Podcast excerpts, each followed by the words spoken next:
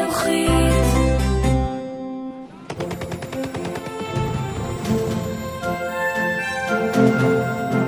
Es lebe Deutschland!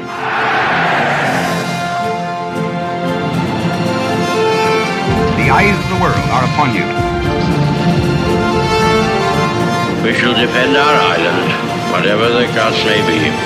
We shall never surrender.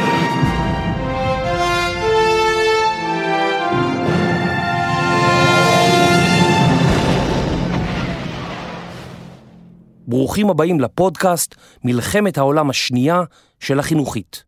אני יובל מלכי. פרק 1 בין המלחמות. מלחמת העולם השנייה הייתה העימות הדרמטי והקטלני ביותר בהיסטוריה האנושית. למעלה מ-70 מיליון בני אדם נהרגו בתוך שנים ספורות באירוע המרכזי שעיצב את העולם שבו אנו חיים כיום. גם אם למדנו על המלחמה ועל השואה, לרבים מאיתנו עדיין נותרו שאלות רבות על המלחמה ומהלכיה.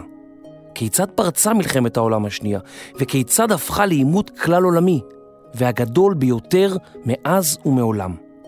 ובאמת, כיצד פרצה המלחמה לאחר שגרמניה פורקה מנשקה לאחר מלחמת העולם הראשונה? מדוע מדינות אירופה בחרו שלא להתעמת עם גרמניה כשעוד הייתה חלשה? כיצד הצליח היטלר לכבוש את צרפת בתוך מספר שבועות? מדוע תקפה יפן את ארצות הברית בהפתעה וגררה אותה למלחמה? מדוע נלחמו היפנים בסינים באכזריות רבה כל כך? מדוע בחר היטלר לתקוף את ברית המועצות על אף ההסכם שלו עם סטלין? סדרת הפודקאסט שלפניכם תספר את סיפור המלחמה מכל החזיתות, ובד בבד תעסוק גם בנושאים הקשורים אלינו. מדוע הפציצה איטליה את חיפה ותל אביב? מה היו 200 ימי החרדה? מה הייתה תוכנית מצדה על הכרמל? נספר גם על האירועים המרכזיים בשואה והיחסים המורכבים שבין תושבי ארץ ישראל והבריטים. הסיפורים של מלחמת העולם השנייה, המוכרים והפחות מוכרים, הם לא פחות ממדהימים, ומוכיחים שלעיתים המציאות עולה על כל דמיון. אז הנה לפניכם סיפורה הבלתי נתפס של מלחמת העולם השנייה, ב-30 פרקים. האזנה מרתקת.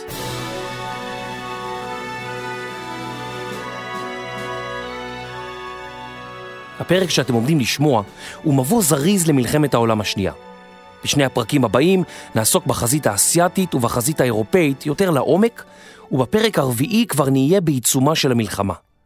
רוב הספרים על מלחמת העולם השנייה מתחילים במלחמה עצמה, אבל אי אפשר להבין את המלחמה הזאת בלי לענות על שאלה מרכזית. למה?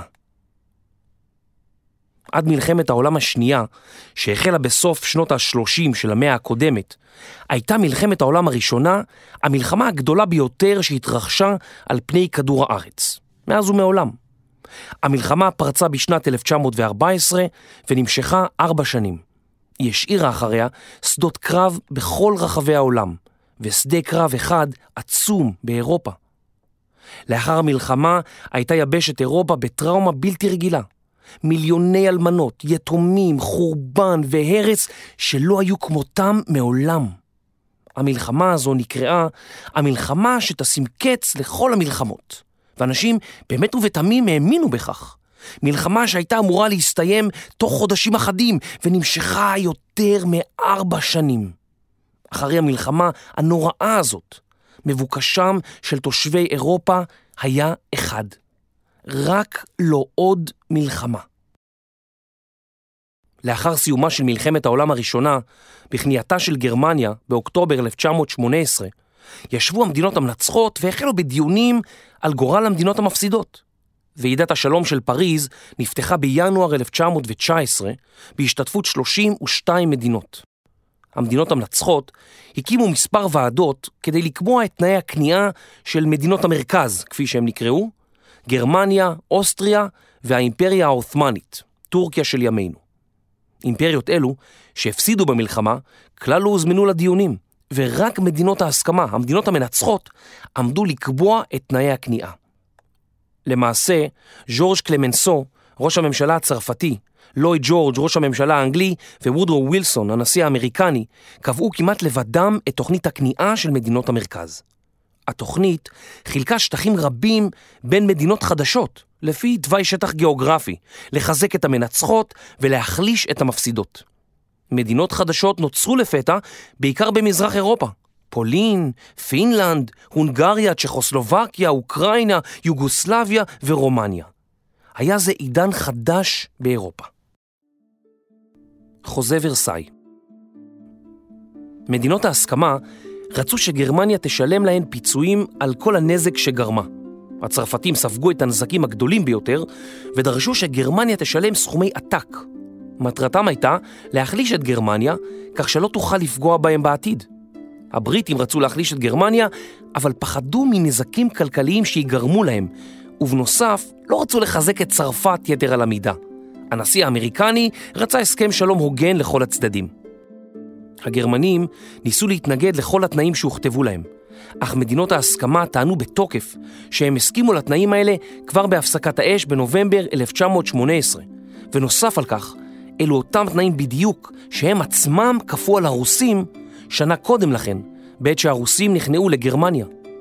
לואי ג'ורג' הבריטי רצה לרכך את התנאים, אבל הקונסרבטיבים באנגליה דרשו מהגרמנים אפילו יותר ממה שדרשו המעצמות המנצחות.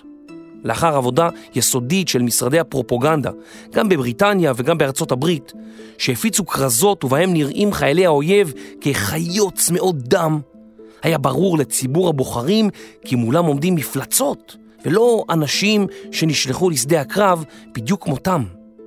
גם לואי ג'ורג' ובמידה רבה גם הנשיא האמריקני ווילסון היו שבויים של קהל הבוחרים שלהם בבית שדרש נקמה והשפלה של האויב הרשע. הצדדים התדיינו במשך חודשים, אך לא הצליחו להגיע להסכמה. בכל אותם החודשים המצור נגד גרמניה נשמר, וגרמנים רבים רעבו ללחם. ביוני 1919 מדינות ההסכמה נתנו לגרמנים אולטימטום, כי עליהם לחתום על ההסכם או לצפות להמשך הסגר, פלישת מדינות ההסכמה וכיבוש גרמניה תוך ימים ספורים. המשלחת הגרמנית לא הייתה יכולה לשאת את המחשבה שאנשיה הרעבים והסובלים ייאלצו להמשיך לסבול עוד תקופה ארוכה. ומחמת הייאוש והאין ברירה חתמו על ההסכם ביוני 1919. אלו שחתמו על ההסכם ביקשו רק דבר אחד, רק לא עוד מלחמה. בחוזה ורסאי אולצה גרמניה למסור את כל שטחיה באפריקה ובמזרח הרחוק, כולל העיר צ'ינגדאו במזרח סין ומבשלת הבירה המצוינת שלה שם. צבאה הוגבל למאה אלף חיילים בלבד, מעט ספינות להגנה על החופים ואיסור מוחלט על הקמת חיל אוויר. חיל הים הגרמני היה אמור להימסר למדינות ההסכמה, אך מפקד הצי, רויטר, רגעים ספורים לפני מסירת הצי לבריטים, העדיף להטביע את הצי כולו, והוא אכן הצליח להטביע 52 ספינות מתוך 74. צרפת קיבלה בחזרה אל שטח אלסס לוריין, אזור שנכבש על ידי הגרמנים בשנת 1871, אך לא היה זה מספיק. לאחר דין ודברים הוחלט שמדינות ההסכמה התבססו צבאית בחבל הריין למשך 15 שנים, עד שהאזור יהיה שטח מפורז לחלוטין. צרפת דרשה גם את חבל הסר ששפע במכרות פחם. גוף בינלאומי חדש שהוקם, חבר הלאומים, אומנם קיבל אחריות על החבל, אך מכרות הפחם הועברו לרשותה של צרפת, והמדינה נעזרה בהכנסות הנאות כדי לאושש את כלכלתה. חבל הריין, חבל הסער, אלזס לוריין, נראה היה שצרפת הסתדרה. ביולי 1919 הוקמה ממשלת ויימר בגרמניה. לממשלה הייתה חוקה חדשה והיא הורכבה משני בתים, החשוב שבהם הרייכסטאג, אליו נבחרו נציגים בבחירות כלליות. החל מיומה הראשון, בעיקר בגלל הסכם ורסאי, הייתה ממשלת ויימר בצרות. מפקדי הצבא האשימו אותה באחריות למצב החיילים המשוחררים, הקטנת הצבא והתשלומים הכבדים שהתחייבה לשלם למדינות ההסכמה. ארגונים ימניים, שכללו יוצאי צבא רבים, התארגנו לגדודים עצמאיים שנקראו הפרייקור, הגדודים החופשיים בגרמנית. על פי הסכם ורסאי, גם גדודים אלה היו צריכים להתפרק מנשקם, אך הם לא קיבלו את רוע הגזרה וצעדו הישר למרכז ברלין בניסיון לבצע הפיכה במדינה, באירוע שנודע בשם הפוטש של קאפ. הפועלים הגרמניים, שהיו מזוהים עם השמאל, הכריזו על שביתה כללית וניסיון ההפיכה נכשל. הגדודים פוזרו ורבים מחבריו עשו את דרכם לעבר ארגונים ימניים קיצוניים אחרים שינסו לבצע עוד מספר הפיכות בגרמניה בשנים שלאחר המלחמה.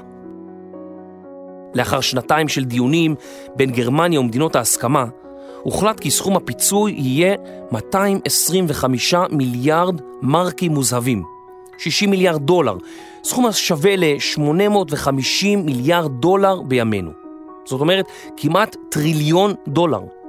בשנת 1921, מדינות ההסכמה הבינו כי הסכום נשמע פשוט דמיוני, והקטינו את סכום הפיצויים בחצי ל-440 מיליארד דולר של ימינו. קרוב לחצי טריליון דולר שהיו צריכים להיות משולמים במשך 40 שנים. גם היום, הסכום הזה פשוט נשמע הזוי.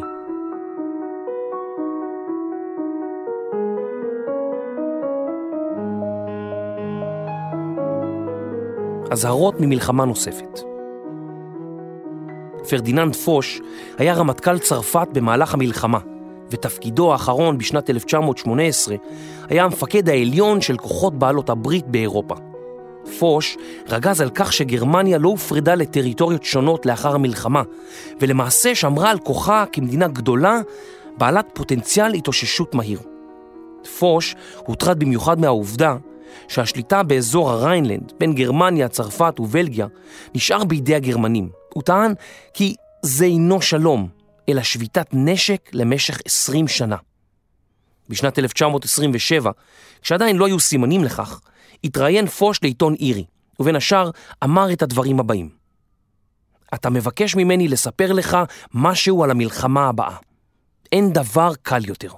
קח את התנאים ששררו בחזית המערבית בשנת 1918 והגבר אותם על ידי הוספת כלי נשק חדשים ועוצמתיים, אשר ישמשו להשמדה המונית.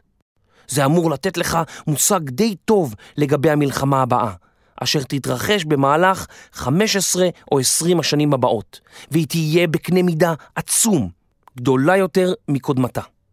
פוש המשיך ואמר כי מלחמה שכזאת תהיה מלחמת עולם, והיא לא תהיה מקומית בשום מובן של מילה. כל מדינה תיקח בה חלק, והלוחמים יהיו לא רק גברים, אלא גם נשים וילדים מכל מדינה. פוש הלך לעולמו שנתיים מאוחר יותר, בשנת 1929, ולא זכה לראות כי נבואותיו אכן התגשמו כמעט במלואן. לאחר המלחמה נדבקה תהילת הקרבות בעיקר ברמטכ"ל האמריקני בלק ג'ק פרשינג, המנהיג הפופולרי ביותר בקרב המעצמות שהשתתפו בקרבות. פרשינג התנגד בתוקף להסכמי שביתת הנשק עם גרמניה, וטען כי גרמניה חייבת לראות את צבאות המנצחים צועדים בשטחה, כדי להפנים שהיא אכן הובסה. בשנת 1923 אמר פרשינג כי אף פעם לא הראינו לגרמנים מי באמת ניצח במלחמה. נאמר להם שהצבא שלהם נדקר בגבו, נבגד, ושצבאם לא באמת הובס. הגרמנים מעולם לא האמינו שהם נוצחו. יום אחד נצטרך לעשות הכל מההתחלה. פרשינג התנבא בהזדמנות אחרת שסיום המלחמה בשביתת נשק בלבד יביא למלחמה עולמית נוספת בתוך 25 שנים.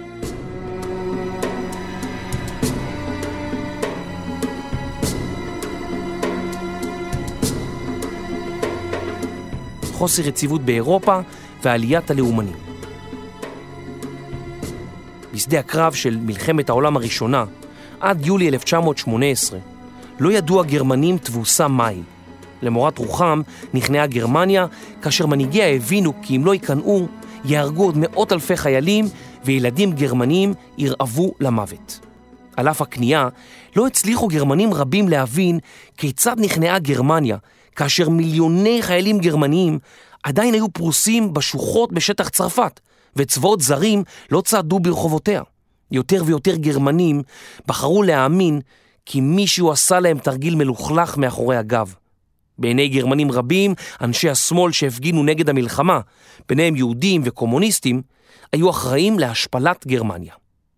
חרפת הגרמנים והשפלתם הולידו זעם שהלך והתעצם בעזרת ההחלטות הקיצוניות שקיבלו מנהיגי המדינות המנצחות בוועידת ורסאי, וזאת מבלי שגרמניה תזכה להציג את צידה ומבלי שהמצור על גרמניה הוסר. אנשיה רעבו ללחם בזמן שמנהיגי המדינות המנצחות חייכו מאוזן לאוזן והצטלמו לעיתונים. ההשפלה הזו יצרה גל של גרמנים לאומניים קיצוניים. דברי הלאומנים נחשבו עד אז לדברי הבל שמעטים קנו. אך בתחילת שנות ה-30 של המאה הקודמת, משיעורה המצב הכלכלי בגרמניה ואנשים הפכו למובטלים ונואשים, החלו אנשים רבים, בקצב הולך וגובר, להאמין בדברי ההבל הללו. גרמניה לא רק נוצחה במלחמה, אלא גם הושפלה, וההשפלה הזאת ליבתה שנאה וכעס ברחוב הגרמני. מדינות אירופה, שעמדו מן הצד וצפו בתוהו ובוהו בגרמניה, היו טרודות בבעיות כלכליות משלהן. בזמן שניסו לשקם את כלכלתן, גרמניה לא ממש הטרידה אותן. בין 1920 ל-1940 עלו מנהיגים ימניים ולאומנים לשלטון בכל רחבי אירופה, בשל הצעת פתרונות בעלי אופן צבאי לבעיות כלכליות וחברתיות. צ'נקוב בבולגריה, זוגו באלבניה, אלכסנדר הראשון ביוגוסלביה, דולפוס באוסטריה, מטקסס ביוון, סלאזר בפורטוגל, מוסוליני באיטליה, פרנקו בספרד והיטלר בגרמניה. אפשר להוסיף למנהיגים האלה גם את סטלין ברוסיה, אם כי הוא עמד בצד השני של המפה הפוליטית. בגרמניה ובאיטליה הסתובבו חיילים רבים שנטרו טינה לדרך שבה המדינה התייחסה אליהם לאחר המלחמה, מלחמת העולם הראשונה, ולמצבם הכלכלי כתוצאה מכך. ראשי המדינות פחדו מהפיכה קומוניסטית, בדומה לזאת שחוותה רוסיה, ומפחד הקומוניסטים והבולשיביקים החלו האיטלקים, ובעיקר הגרמנים, לצדד במעשי אלימות על מנת לדכא אותם. בשנת 1921 נרצח מתיאס ארצברגר, המדינאי הגרמני שחתם על הסכם הכניעה מול מדינות ההסכמה.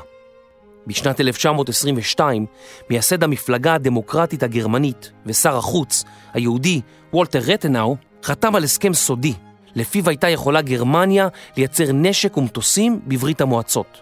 זאת בניגוד להסכמי ורסאי. ההסכם נשאר סודי, הכוחות המתונים בגרמניה הלכו ונחלשו, ושר החוץ וולטר רטנאו, כמו מנהיגים רבים מהצד השמאלי של המפה הפוליטית, נרצח על ידי כוחות הימין הקיצוני. בשנת 1922, גרמניה כבר לא עמדה בתשלומים הכבדים של הסכם ורסאי, והצרפתים והבלגים כבשו את חבל הרור שנמצא במערב גרמניה. החבל היה עשיר במכרות פחם והיו בו מפעלים רבים לייצור ברזל ופלדה. הכיבוש נעשה למורת רוחה של בריטניה, שביקשה להנמיך את גובה התשלומים של הגרמנים.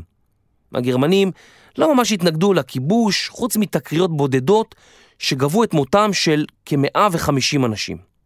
אבל הכיבוש הצרפתי גרם להזדהות אמריקנית-בריטית עם הצבא של גרמניה, ואף לפוטש הבירה של היטלר, בו ניסה להשתלט על העיר מינכן. מעבר לכך, גרמניה קראה לעובדי המכרות לפתוח בשביתה.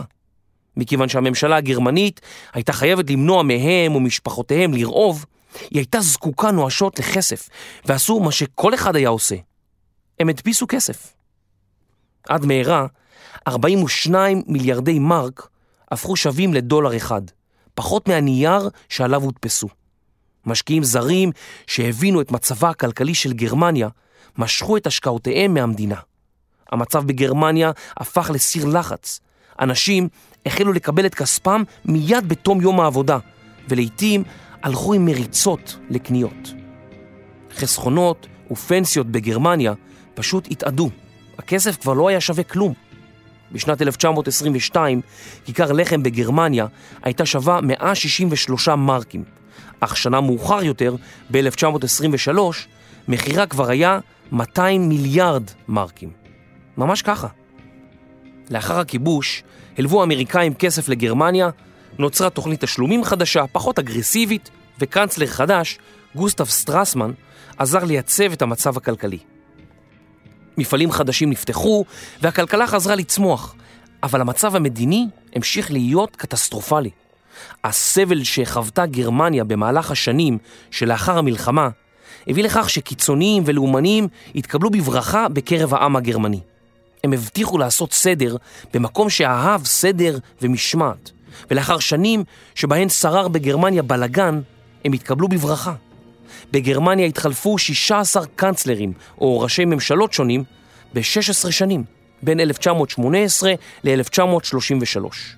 במילון, תחת הערך חוסר יציבות משווע, הייתה תמונה של הרייכסטאג הגרמני.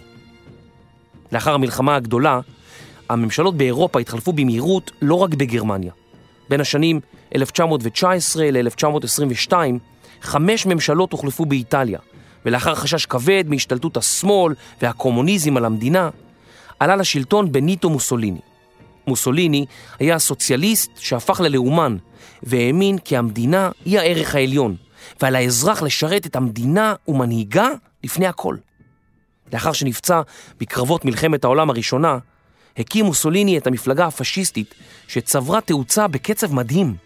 אם למישהו באיטליה היה ספק בכך, כנופיותיו האלימות של מוסוליני כבר דאגו להבהיר את התמונה. בשנת 1922 קיבל מוסוליני לידיו את רשות הממשלה.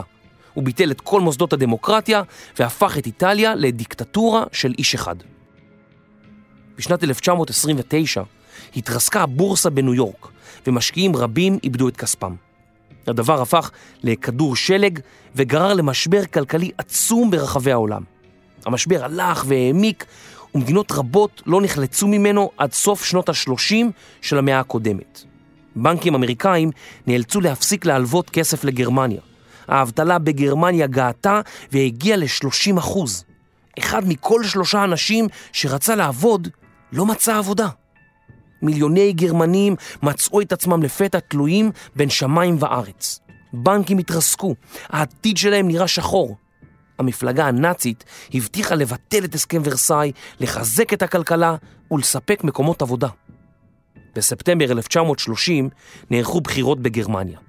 מפלגתו הקטנה והמצועצעת של אדולף היטלר ואנשיו, שעטו על עצמם מדים מצחיקים בעיני רבים, קפצה מ-2.5% ליותר מ-18% אחוזי תמיכה. המפלגה הלאומית הסוציאליסטית, נשיונל סוציאליטה, או בקיצור, המפלגה הנאצית, הפכה בן לילה למפלגה השנייה בגודלה בגרמניה. פוליטיקאים, אנשי צבא ותעשיינים רבים חשבו כי היטלר הוא בובה שניתן יהיה לעשות בה שימוש בעתיד, והוא זכה לתמיכה רחבה שהלכה וגברה. המצב הכלכלי בגרמניה הלך והורע, וכוחו של היטלר הלך וגדל. בשנת 1932 נערכו שתי מערכות בחירות בגרמניה, והמפלגה הנאצית הכפילה את כוחה. בשנת 1933 הייתה להיטלר את המפלגה הגדולה ביותר ברייכסטאג, והוא מונה לקאנצלר גרמניה.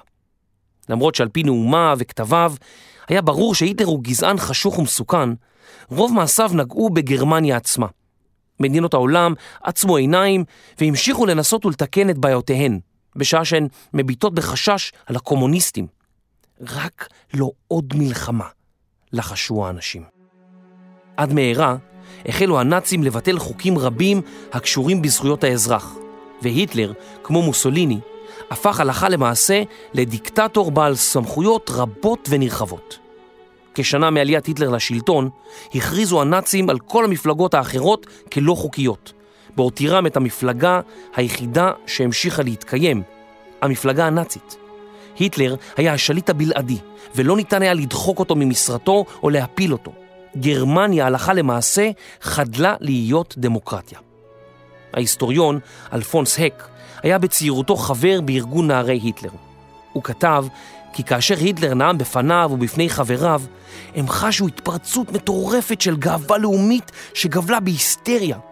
הק סיפר כי במשך דקות ארוכות צעקנו ממעמקי גרוננו כאשר דמעות צולגות על פנינו. זיג הייל, זיג הייל, זיג הייל. מרגע זה ואילך הייתי שייך לאדולף היטלר בגוף ובנשמה. משעלה היטלר לשלטון, הוא החל להכין את גרמניה למלחמה, וידיים עובדות הפכו למצרך מבוקש. היטלר הוציא לפועל אתגרים ענקיים לשיפור תשתיות, בניית סכרים, כבישים מהירים, מסילות ברזל ועבודות ציבוריות. בארבע שנים צנח אחוז המובטלים לחמישה אחוזים בלבד.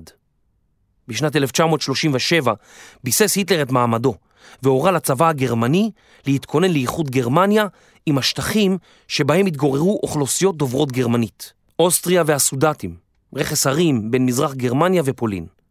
היטלר רצה ליצור ליבנזראום, מרחב מחיה, כדי שהאימפריה הגרמנית תוכל להתרחב על חשבון תושבי מזרח אירופה.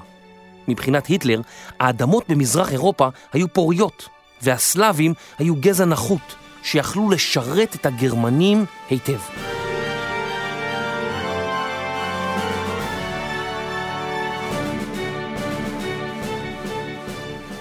יפן סבלה גם היא ממצב כלכלי קשה, ובתחילת שנות ה-30 עלתה לשלטון ממשלה לאומנית חזקה שנשלטה על ידי הצבא. יפן רצתה לכבוש שטחים נוספים באסיה. לא הפריע לה העובדה שהיפנים היו עלולים לפגוע בקבוצות אתניות אחרות, מפני שבעיניהם הם היו גזע עליון, והשאר נחותים. יפן כבשה את מנצ'וריה הסינית ושלטה עליה. בשנת 1937 היפנים כבשו את העיר ננקינג, וביצעו שם מעשי טבח ואונס נוראיים. הבטן שלכם תתהפך כאשר תשמעו עדויות של עדי הראייה בפרק הבא. ארצות הברית לא רצתה להתערב בנעשה באירופה. הסנאט האמריקני הצביע נגד הסכם ורסאי, וארצות הברית מעולם לא חתמה על ההסכם שהיא עצמה עזרה לקבוע. שנים מאוחר יותר תחתום ארצות הברית על הסכם נפרד עם הגרמנים. האמריקנים בחרו במדיניות אי התערבות, או בדלנות גלובלית, ולאחר המשבר הכלכלי של 1929, העסיק אותם המצב הכלכלי בבית, ולא הבעיות של שאר העולם. האמריקנים לא הביעו את דעתם על פלישת יפן למנצ'וריה בסין, פלישת איטליה לאתיופיה, או מלחמת האזרחים בספרד. וזה לא שלא היה להם אכפת, אלא בעצם לא היה להם אכפת. שנים מאוחר יותר יכה הנשיא רוזוולט על חטא ויאמר כי הבדלנות האמריקנית נבעה מכך שהשלום לא היה מושלם, ולמעשה פרפקציוניזם או השאיפה לשלמות יכולים להוות אף הם מכשול בדרך לשלום עולמי. אם זה היה קצת מורכב, אז רוזוולט אמר כי עדיף שלום שאינו מושלם על אופציות אחרות. בזמן שהמצב באירופה הלך והידרדר, אלו שחוו את זוועות מלחמת העולם הראשונה, קיוו שהדברים יסתדרו. הם חיו בזמן שמיליוני אנשים, כולל קרובי משפחתם, נהרגו, נפצעו ונצלקו בשוחות, בים ומגז רעיל. האנשים שחוו את המלחמה ההיא, שדרכו על גופות חבריהם בזמן שרצו משוחה לשוחה, שחבשו אנשים שנקראו לגזרים מכידוני רובה או פגזים, שראו שכול וסבל נוראי, כזה שכמעט אי אפשר לתאר, רצו רק דבר אחד, רק לא עוד מלחמה. אירופה הייתה שקועה במשבר כלכלי חמור, כאשר עלה היטלר לשלטון בגרמניה והפך אותה מדמוקרטיה לדיקטטורה של מפלגה אחת ואיש אחד. מדינות אירופה החופשיות התעלמו מגרמניה, כאשר חקקה חוקי גזע בעיקר נגד יהודים, ושתקו לנוכח הרציחות הפוליטיות בגרמניה. אירופה זכרה את בניה שיצאו בגאווה למלחמת העולם הראשונה, וממנה לא שבו. במיליונים. רק לא עוד מלחמה, ביקשו מי שחוו את הנורא מכל במלחמה הגדולה. בשנת 1936, שנים אחדות לאחר שעלה היטלר לשלטון והפך את גרמניה מדמוקרטיה לדיקטטורה, הוא שלח את הצבא הגרמני להפגין נוכחות צבאית בשטח נהר הריין המפורז. הייתה זו הפרה בוטה של הסכם ורסאי, והסכמים נוספים שביקשו לערוב לכך שגרמניה לא תוכל לפתוח במלחמת פתע כנגד צרפת. היטלר חשש כי בריטניה וצרפת ישלחו כוחות צבאיים לאזור והצבא הגרמני ייאלץ לסגת, כיוון שהיה חלש מול הכוחות העדיפים של יריביו. קצינים גרמנים רבים התנגדו למהלך וטענו כי צבאם ייאלץ לסגת ובכך יביך את גרמניה. אך לאחר שפלש הצבא הגרמני לשטח המפורז, בריטניה וצרפת לא עשו דבר. לעיני מנהיגי המדינות הללו ריצדו התמונות הנוראות של מיליוני הצעירים שהלכו אל מותם בשדות הקרב הבוציים והאפלים של מלחמת העולם הראשונה. רק לא עוד מלחמה. הם לחשו לעצמם.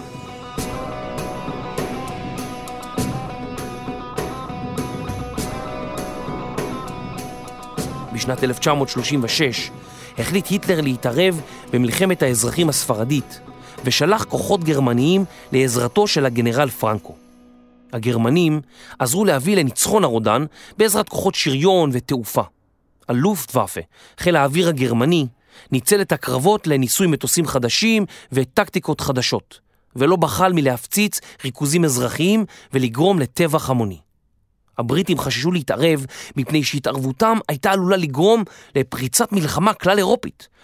צרפת חששה גם היא לצאת לפעולה לבדה. שתי המדינות זכרו את מראות החיילים שלא הספיקו לחבוש את מסכות הגז ונפלו ארצה. נחנקים, עיניהם יוצאות מחוריהן והם מחרחרים וטובעים בדמם שלהם. רק לא עוד מלחמה, רעדו המדינאים הבריטים והצרפתים. רק לא עוד מלחמה. באוסטריה, שכנתה של גרמניה, ניסו מנהיגים נאצים מקומיים לתפוס את השלטון, אך הקנצלר האוסטרי, קורט שושניג, ניסה להתנגד להם. במרץ 1938 צעד הצבא הגרמני אל תוך אוסטריה וסיפח אותה לגרמניה. ראש הממשלה הבריטי, צ'מברלין, הג'נטלמן האנגלי המנומס וההגון, האמין כי כדי לעצור את היטלר היה צורך בוויתורים מסוימים כדי להחזיר לגרמניה את כבודה. מדיניות הפייסנות, האמין צ'מברלין, היה בכוחה למנוע מלחמה מיותרת. בראשו של צ'מברלין הדהד הכל, רק לא עוד מלחמה. עתה כבר החלו מדינאים אירופאים שונים קצת לדאוג. מפני שתוכניתו של היטלר בספרו מיין קאמפף, המאבק שלי, הייתה לספח את אוסטריה לגרמניה, ולאחר מכן לכבוש מחדש את השטחים באירופה שבהם התגוררו גרמנים. היה ברור כי היטלר ינסה בשלב מסוים לכבוש את הסודטים, האזורים המערביים של צ'כוסלובקיה, שבהם חיו כשלושה מיליון גרמנים שהיו רוב מוחלט באזור.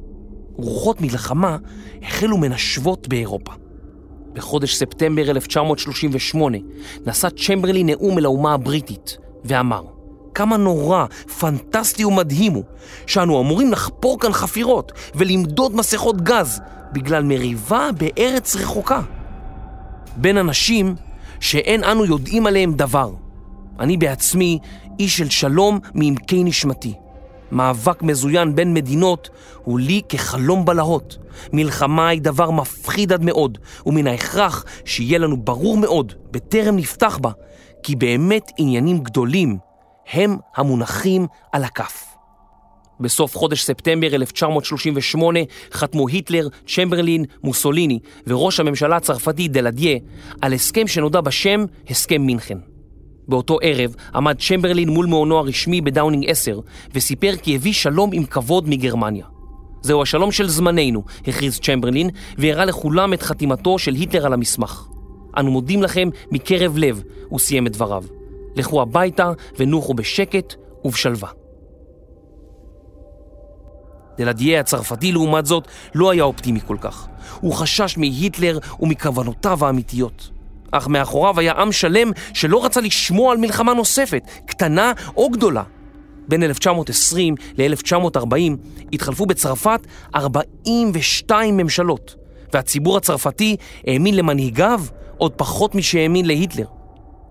משחזר דלדיה לצרפת לאחר ההסכם, ציפה למתקפות נגדו ולהמון זוהם.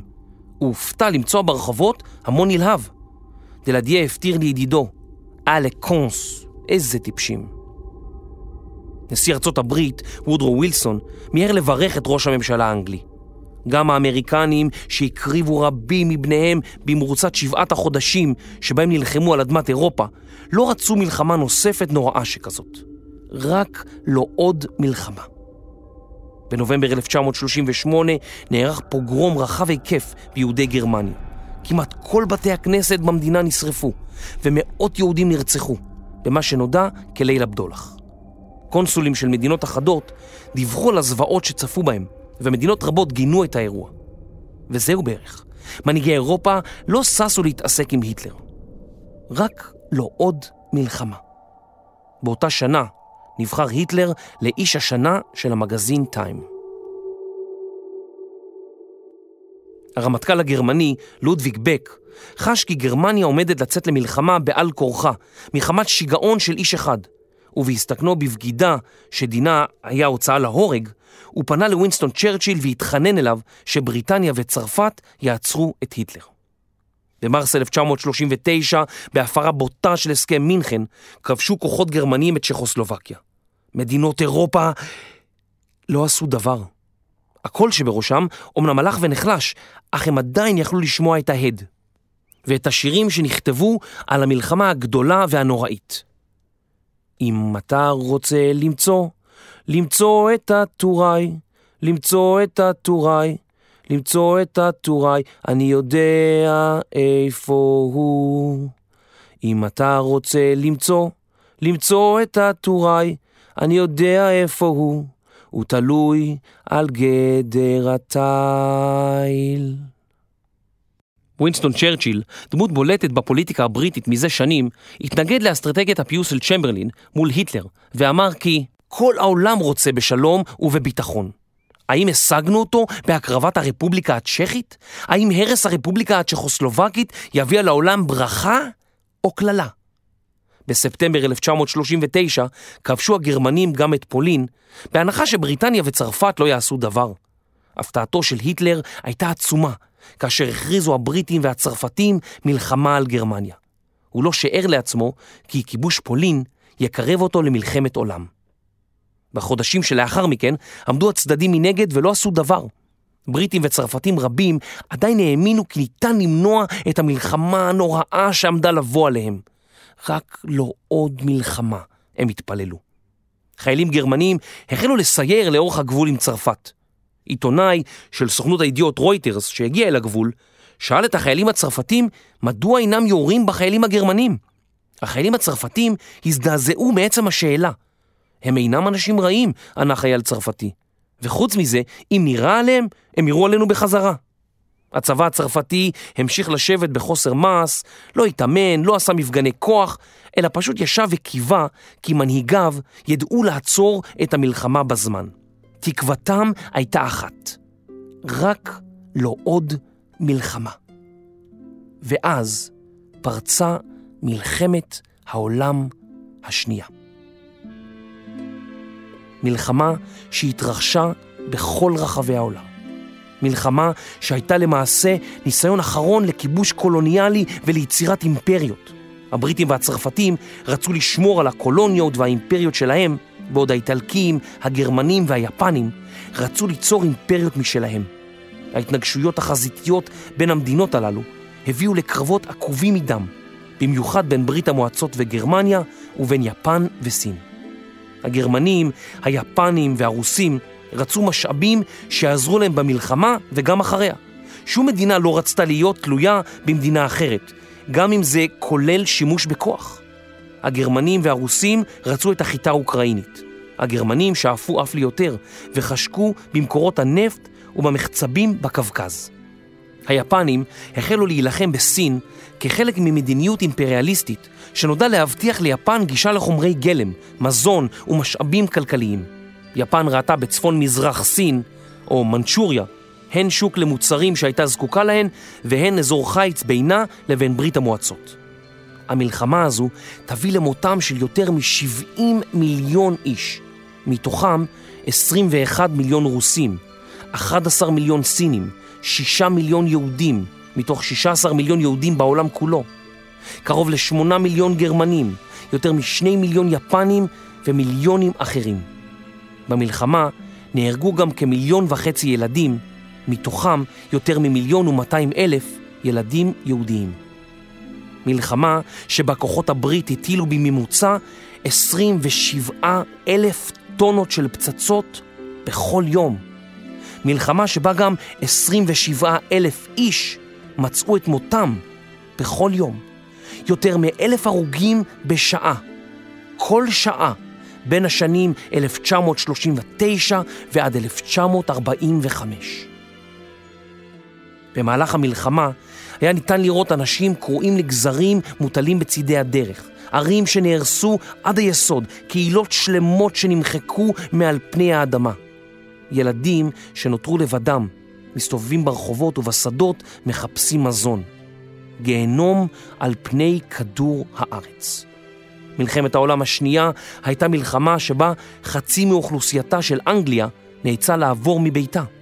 מלחמה בה צרפתים רבים לחמו לצד בריטניה וארצות הברית, בעוד צרפתים רבים אחרים לחמו לצד גרמניה ואיטליה. מלחמה שגבתה קורבנות אפילו לאחר סיומה. כעשרה אחוזים מהאסירים שהוחזקו במחנות ריכוז ושוחררו, הלכו לעולמם שבועות מספר לאחר שחרורם בעקבות מצבם הבריאותי הרעוע. הייתה זו מלחמה נוראה ואדירה מבחינה מספרית. מלחמה שבה חיילים גרמנים אנסו כעשרה מיליון נשים סובייטיות, וחיילים סובייטים אנסו כשני מיליון נשים גרמניות.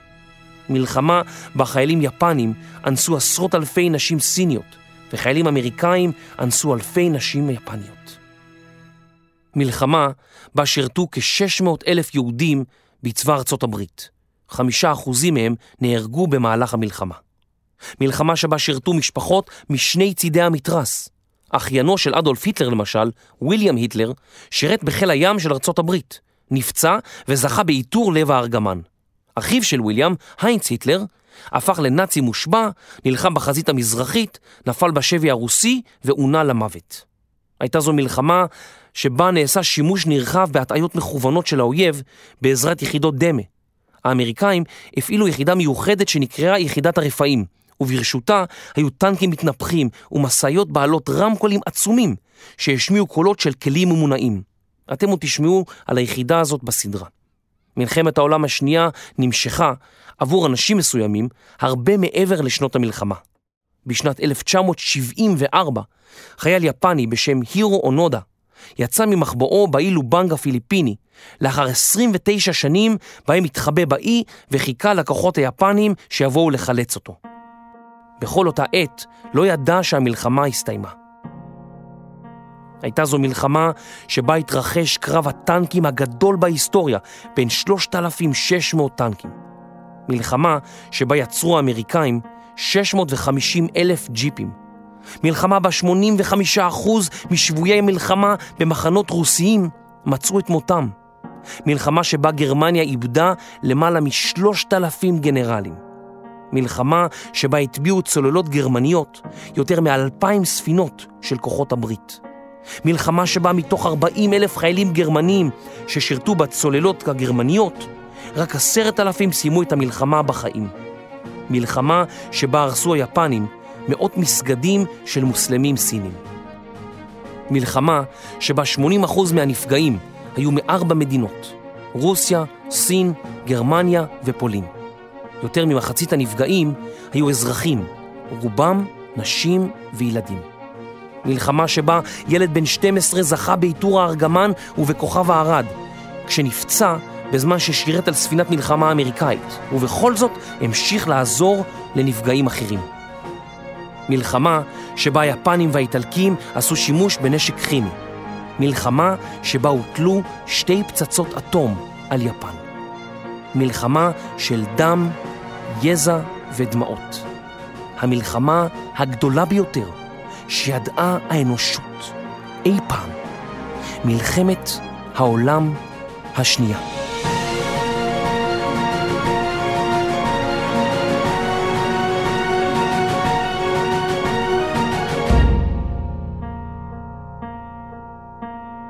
פרק מספר 1 בין המלחמות מחקר כתיבה ועריכה יובל מלכי. מפיק ראשי רני שחר. עריכת לשון דינה בר מנחם. עריכת סאונד סוף הסטודיו. אחראית מטעם החינוכית שרון ויינברג שפיגלר. שותפי הפקה פודקאסט ישראל בע"מ. הפקה קטעים בהיסטוריה. נשתמע בפרק הבא. אני יובל מלכי. מלחמת העולם השנייה. פודקאסט של החינוכית. חינוכית